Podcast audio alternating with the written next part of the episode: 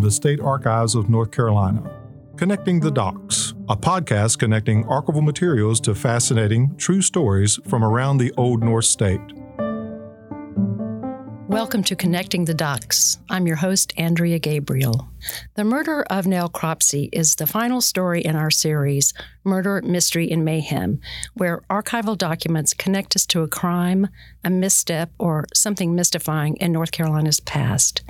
In the next three episodes, we'll share the story of Nell Cropsey, a young woman gone missing from the North Carolina town of Elizabeth City. The year is nineteen oh one. It's not an unfamiliar story. A relationship between a young woman and her suitor ends, and she disappears shortly afterwards. We're going to talk about the records in our collections that document the crime, the trials, and the aftermath. And we start right off with court testimony, which sets the stage for the story. Today in the studio, I'm joined by archivists Debbie Blake and Chris Meekins. Hello to you both. Hi. Hello. We begin with episode one, Nell's disappearance and recovery. Debbie, tell me a little bit about how you came to this story. It's a very interesting story, and it's one that I had heard before, and I really figured it was kind of a cut and dried case. But then I got to talking to Chris about it, and since he's from Elizabeth City, he kind of brought a totally different perspective to the story than what I had. William Hardy and Mary Louise Ryder Cropsey were native New Yorkers, and they arrived in Elizabeth City in April of eighteen ninety-eight. And what we know about them from the census is that they had ten children in the family, but one son died in infancy. But there were six daughters in the house when they moved into the house in Elizabeth City. So there were very often gentlemen callers in the house. Nell herself, who's the focus of our story, her name was Ella, Ella Maud, but they, she was often called Nell. And she was born in July of eighteen eighty-two, and she was nineteen at the time that she disappeared. And Jim Wilcox was her suitor. And he began calling on her in June of eighteen ninety-eight, a couple of months after they had arrived. Now, one really, really interesting aspect of this case, or one that really drew me to this case, was that we have complete court transcripts and testimony from all of the major players of the trial, with one very notable exception, which we'll talk about today. In this particular case, is State versus James Wilcox. It was tried twice at the county level, and it was tried twice at the Supreme Court level. So, and we have transcripts of all four of those trials.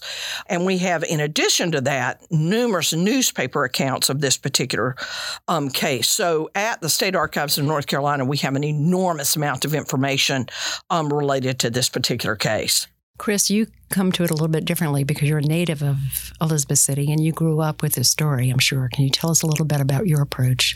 I can't honestly remember when I first learned about the story. It just seemed to always have been there. And we, I literally grew up in the same neighborhood as the Cropsey house. Most likely I heard it first from my grandfather and his take on it, but also it could have been just as a ghost story amongst kids in the neighborhood, that sort of thing.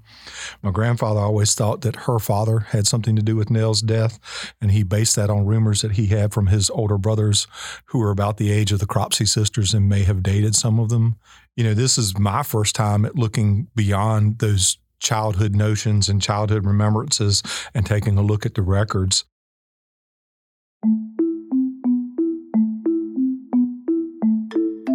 On the night of November twentieth, nineteen oh one, Wilcox was at the Cropsey house along with Roy Crawford, who was Nell's older sister Olive's suitor.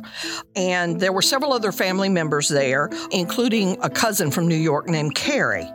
And the group was all gathered in the kitchen, and Nell was working on some mending of clothing that she was doing because she was going to leave and go back to New York for a visit when her New York relatives left.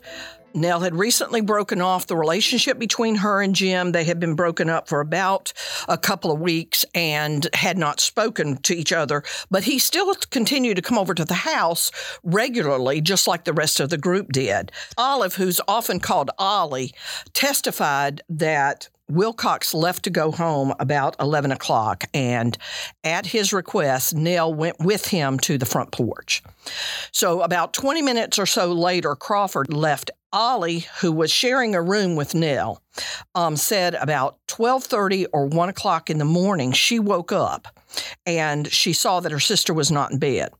She'd been awakened by the sound of dogs barking in the yard, and she heard someone say, and I'm quoting here, they called for Papa to get his gun, that someone was in there, and I sat up to see if Nell was in bed. She wasn't there, and in fact, she wasn't anywhere in the house because they searched the house at that point to try to find out where Nell was, and they all were getting very upset and were crying. So at that point, Papa and Uncle Henry went over to see if Jim was home. So about two a.m., they notified the police that Nell was missing and that they were going to go over to get Jim. It was about three o'clock a.m. by the time they brought James Wilcox back to the Cropsey house. And Ollie said, and I'm, I'm quoting here again, and Mama went over and took hold of his arm and said, Jim, for my sake and for your mother's sake, tell me where Nell is.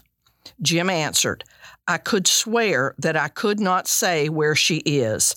I left her on the porch. I could swear and kiss a Bible, I don't know. I left her on the porch crying. So Ollie's testimony about what Jim said is essentially the same thing that was reported in the newspapers when when Jim was ultimately questioned by the police. And at that hearing, Jim said essentially the same thing. The first time we hear the story in the local newspapers, it's picked up by the North Carolinian on November twenty-eighth, nineteen oh one. That's a weekly paper that we have in our collection on microfilm. After Nell's disappearance, local police examined Wilcox and Leroy Crawford, the two men who were in the room that night. Wilcox uh, tells essentially the same story, as Debbie said, as he had before, the story he told the family and the story he would repeat endlessly. And then he was released on his own recognizance. Crawford, when interviewed, stated that he knew nothing of the matter. Then we see, again, more information, this time in a Raleigh paper, The News and Observer, dated December fourteenth, nineteen oh one. Wilcox issues a public letter of rebuttal to a letter that is published a few days before by William Apes Cropsey Senior, that's Nell's father, who had accused Wilcox in the paper of not only knowing, but said he was responsible for Nell's death. And so Wilcox's rebuttal is, again, consistent with the statement he had made earlier to the police and to the family, and, again, one that he repeats anytime that they ask him. So the facts that I'm going to relate here come actually from Ollie's testimony. She's under cross-examination by E F. Aydlett, who is the attorney for the defense. Ollie testifies that during the evening, the group had discussed methods of suicide. Jim Wilcox had said he would do it by drowning, that he had nearly drowned drowned one time before, and that it had been a pleasant sensation. Nell, however, stated that she would not like to drown, that she would rather freeze to death. According to Ollie's testimony, Nell said, quote, I would not want to drown and have my hair all come out. She would rather freeze to death. The discussion of suicide becomes a pivotal argument of the defense's case of Jim Wilcox. It's interesting that a discussion like this would come up in, in a group. It's very eerie in hindsight. To be perfectly honest, how many times in a group do we get in discussions like this? Um, and then you wonder, how in the world did we ever get to this place? How did we get to talking about um, something like this? Later, it just yeah. takes on a bigger significance it than really it had does. in your casual conversation. It really does. It's also interesting that the prosecution is trying to use this to show that Nell could not have committed suicide because she was against the idea of drowning herself. And so that's also part of the linchpin of the argument. The defense is really pushing this idea of suicide, that Nell commits suicide. I mean, your choices are she's disappeared on her own, never to be seen again, someone murdered her, or she committed suicide.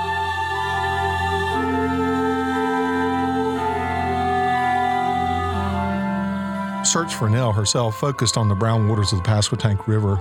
Weeks of searching had produced many leads, but all of that came to nothing. The Cropseys spared no expense in having this search done. They hired a submarine light, and they gave money towards a detective. They brought in bloodhounds from Virginia. Hurricane Branch, a famous bloodhound detective, brought his dogs in to see if they could find a scent of Nell. And the missing girl's story was picked up by hundreds, if not thousands, of articles in newspapers worldwide.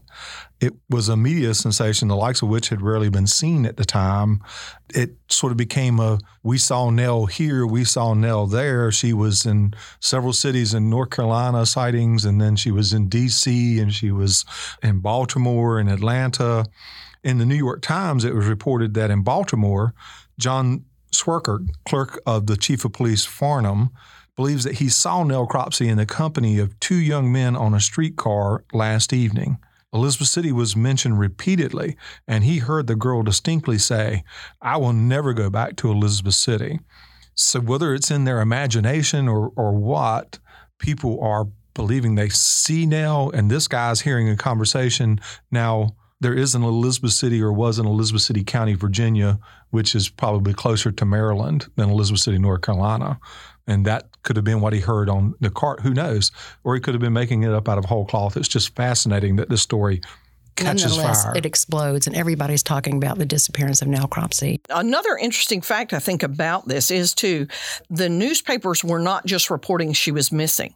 They followed every bit of this trial to the point where they were sending reporters down here, and they stayed here while the story was going on. So it wasn't just a one-time, there's a girl missing, and they talk about it a little bit. It really became a sensation. What's really interesting to me is the early time period of this becoming such a media sensation, because the first one we really often think about is the Lindbergh baby disappearance, and that's not until nineteen thirty-two. This is nineteen oh one. Newspapers have picked up on this and are running with it. Do you think partially that's because she comes from a wealthy, prominent family in Elizabeth City? Could be. With connections to the North, and I think at first, some of the New York papers pick it up because of the family coming from that area, and the uncle probably gets it in the papers as a, a human interest story and a we need to find my niece.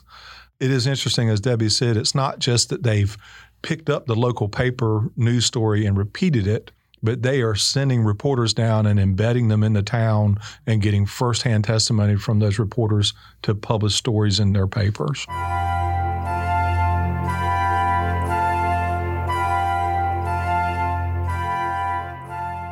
On December twenty-eighth, in the Raleigh News and Observer, it was reported, and I'm quoting here, "After five weeks of mystery and speculation, the body of the missing Nellie Cropsey suddenly appeared this morning in the river one hundred fifty yards in front of the Cropsey house, floating in four feet of water and about forty feet to the right of a direct line with the house."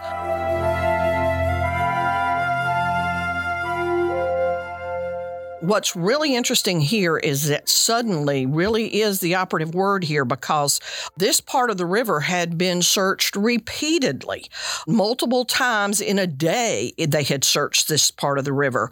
And it's not until thirty-seven days later, after she's gone missing, that Nell Cropsey is found in the Pasquotank River.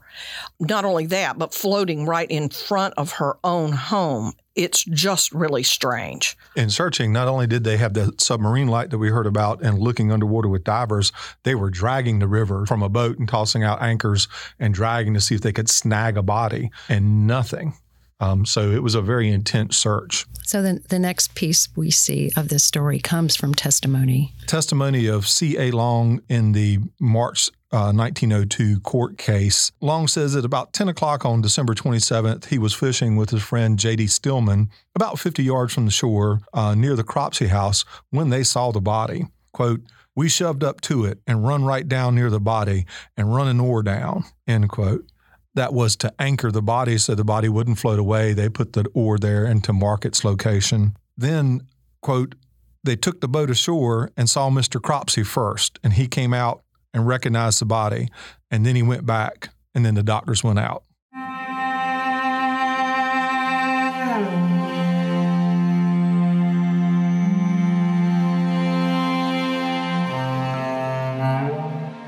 And that same article, the same News and Observer article, goes on to say, and I'll quote again, "The news flew over the city like wildfire, and within a short while, over two thousand people had assembled on the river waiting for the body to be brought ashore. The coroner was immediately notified and selected a jury of prominent citizens. The physicians were called to make an examination of the body. The evidence given by the physicians does not tend to show any external or internal signs of violence." So within thirty minutes of them finding the body, the coroner, whose name was Doctor Isaiah Fearing, convened a jury and summoned three physicians to come and conduct an autopsy.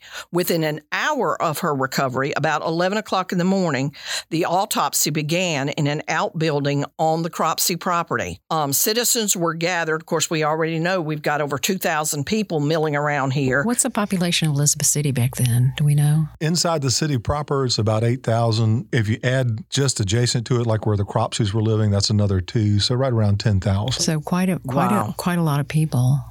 It That's was the center right. of commerce in the area. All these people are gathered around, and it took the police to hold them back. But the police did keep them back from the outbuilding where the autopsy was being um, was being conducted.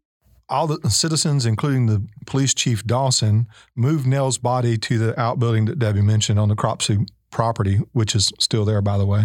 In the trial, um, the state solicitor, George W. Ward, questioned Doctor Fearing at length. For Fearing, who had been the coroner for only three years, this was his first autopsy. So normally we would have seen an autopsy, you know, nowadays taking place in a sterile condition. But here they took the body up from the river and they sort of created makeshift autopsy room, basically. Right. Yeah. Well, you have to think not only in terms of there's a lack of sterility in a case like this, but there's also a lack of cleanliness. There's also a lack of privacy. This woman is just about to be autopsied, and there are people all over the place. And I'm sure the police took every made every effort to make sure um, that nothing was on view and stuff like that. But it still is very different from what we think about today.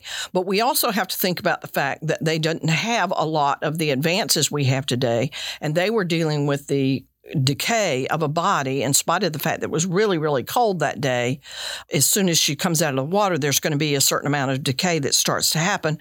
Plus, they're losing evidence that they need to get right away. So, yeah, it's different from what it was years ago. You also remember, as far as they know, and as, as far as anyone knows, that body had been in the water for thirty-seven days. Right. So it was incumbent upon them to examine it as quickly as they could once it came That's out right. of the water. So I, we have a copy here of the physician's report, but uh, Debbie, can you tell us a little bit about what they found? Um, yeah, before I do that, I'll tell you just a little bit about some of the testimony for Doctor Isaiah Fearing, because much of what we know about this case we can just read in the testimony, and he tells us what he did. The autopsy showed that Nell Cropsey was a virgin, had a small amount of undigested food in her stomach, no water in her lungs, and no apparent sign of violence on the body. Um, and they stopped the autopsy for lunch and then reconvened about three thirty or four. At that time, they did a more thorough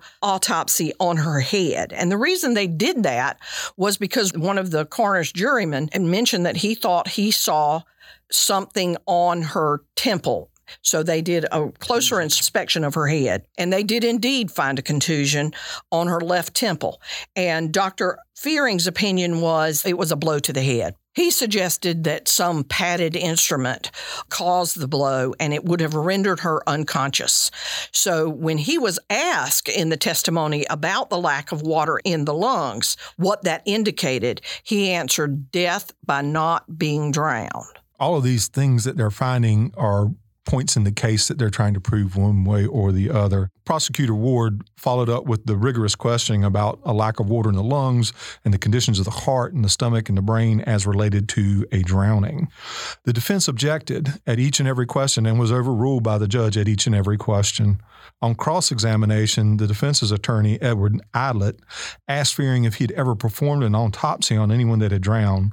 Fearing answered that he had not. Doctor Fearing maintained steadfastly, though, also that this case was very different from most other cases, and I'm quoting him here. It's the wintertime, very cold weather, and the body was in a perfect state of preservation, and there was no decomposition except in the brain.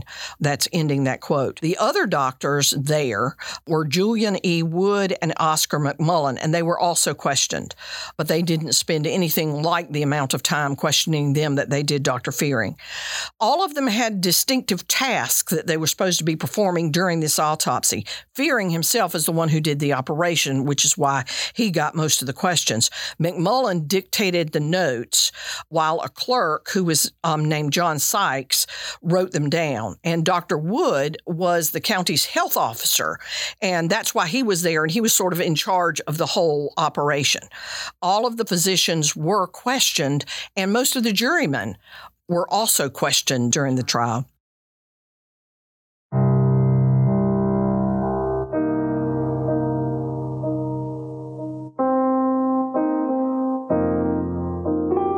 The physician's report that you're talking about, what came from the autopsy, and the physician's official report entered into evidence said, Ella M. Cropsey came to her death by being stricken a blow on the left temple and by being drowned in the Pasquotank River. I think what's important at this point is that the physician's report makes it seem very unlikely this was an accident or that it was suicide. I agree. The whole of that testimony and cross-examination or detailed examination by the prosecutor is to show that if there was water in the lungs, she would have been alive and awake going into the water and then would have sucked water into her lungs. But if she had been alive but unconscious when she went into the water, she would not have done that. And so that would indicate there was something other than suicide in the case. Yeah, I was surprised that there was no water in the lungs after thirty-seven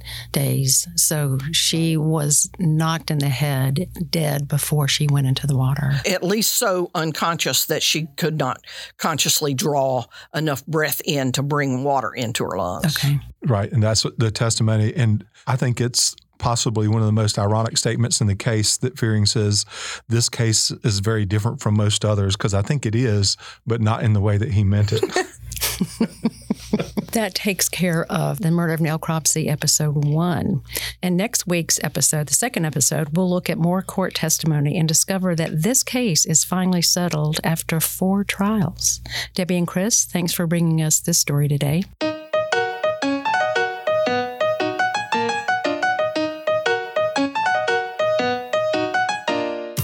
Connecting the Docs is a podcast created by members at the State Archives of North Carolina, Debbie Blake, Ellen Brooks, Andrea Gabriel, Donna Kelly, Randon McRae, and Chris Meekins. Thanks to our engineer, Tom Normanly. For a look at the documents we discussed in today's story about Nell Cropsey, visit our History for All the People blog at n c archives dot wordpress dot com and click on Connecting the Docs.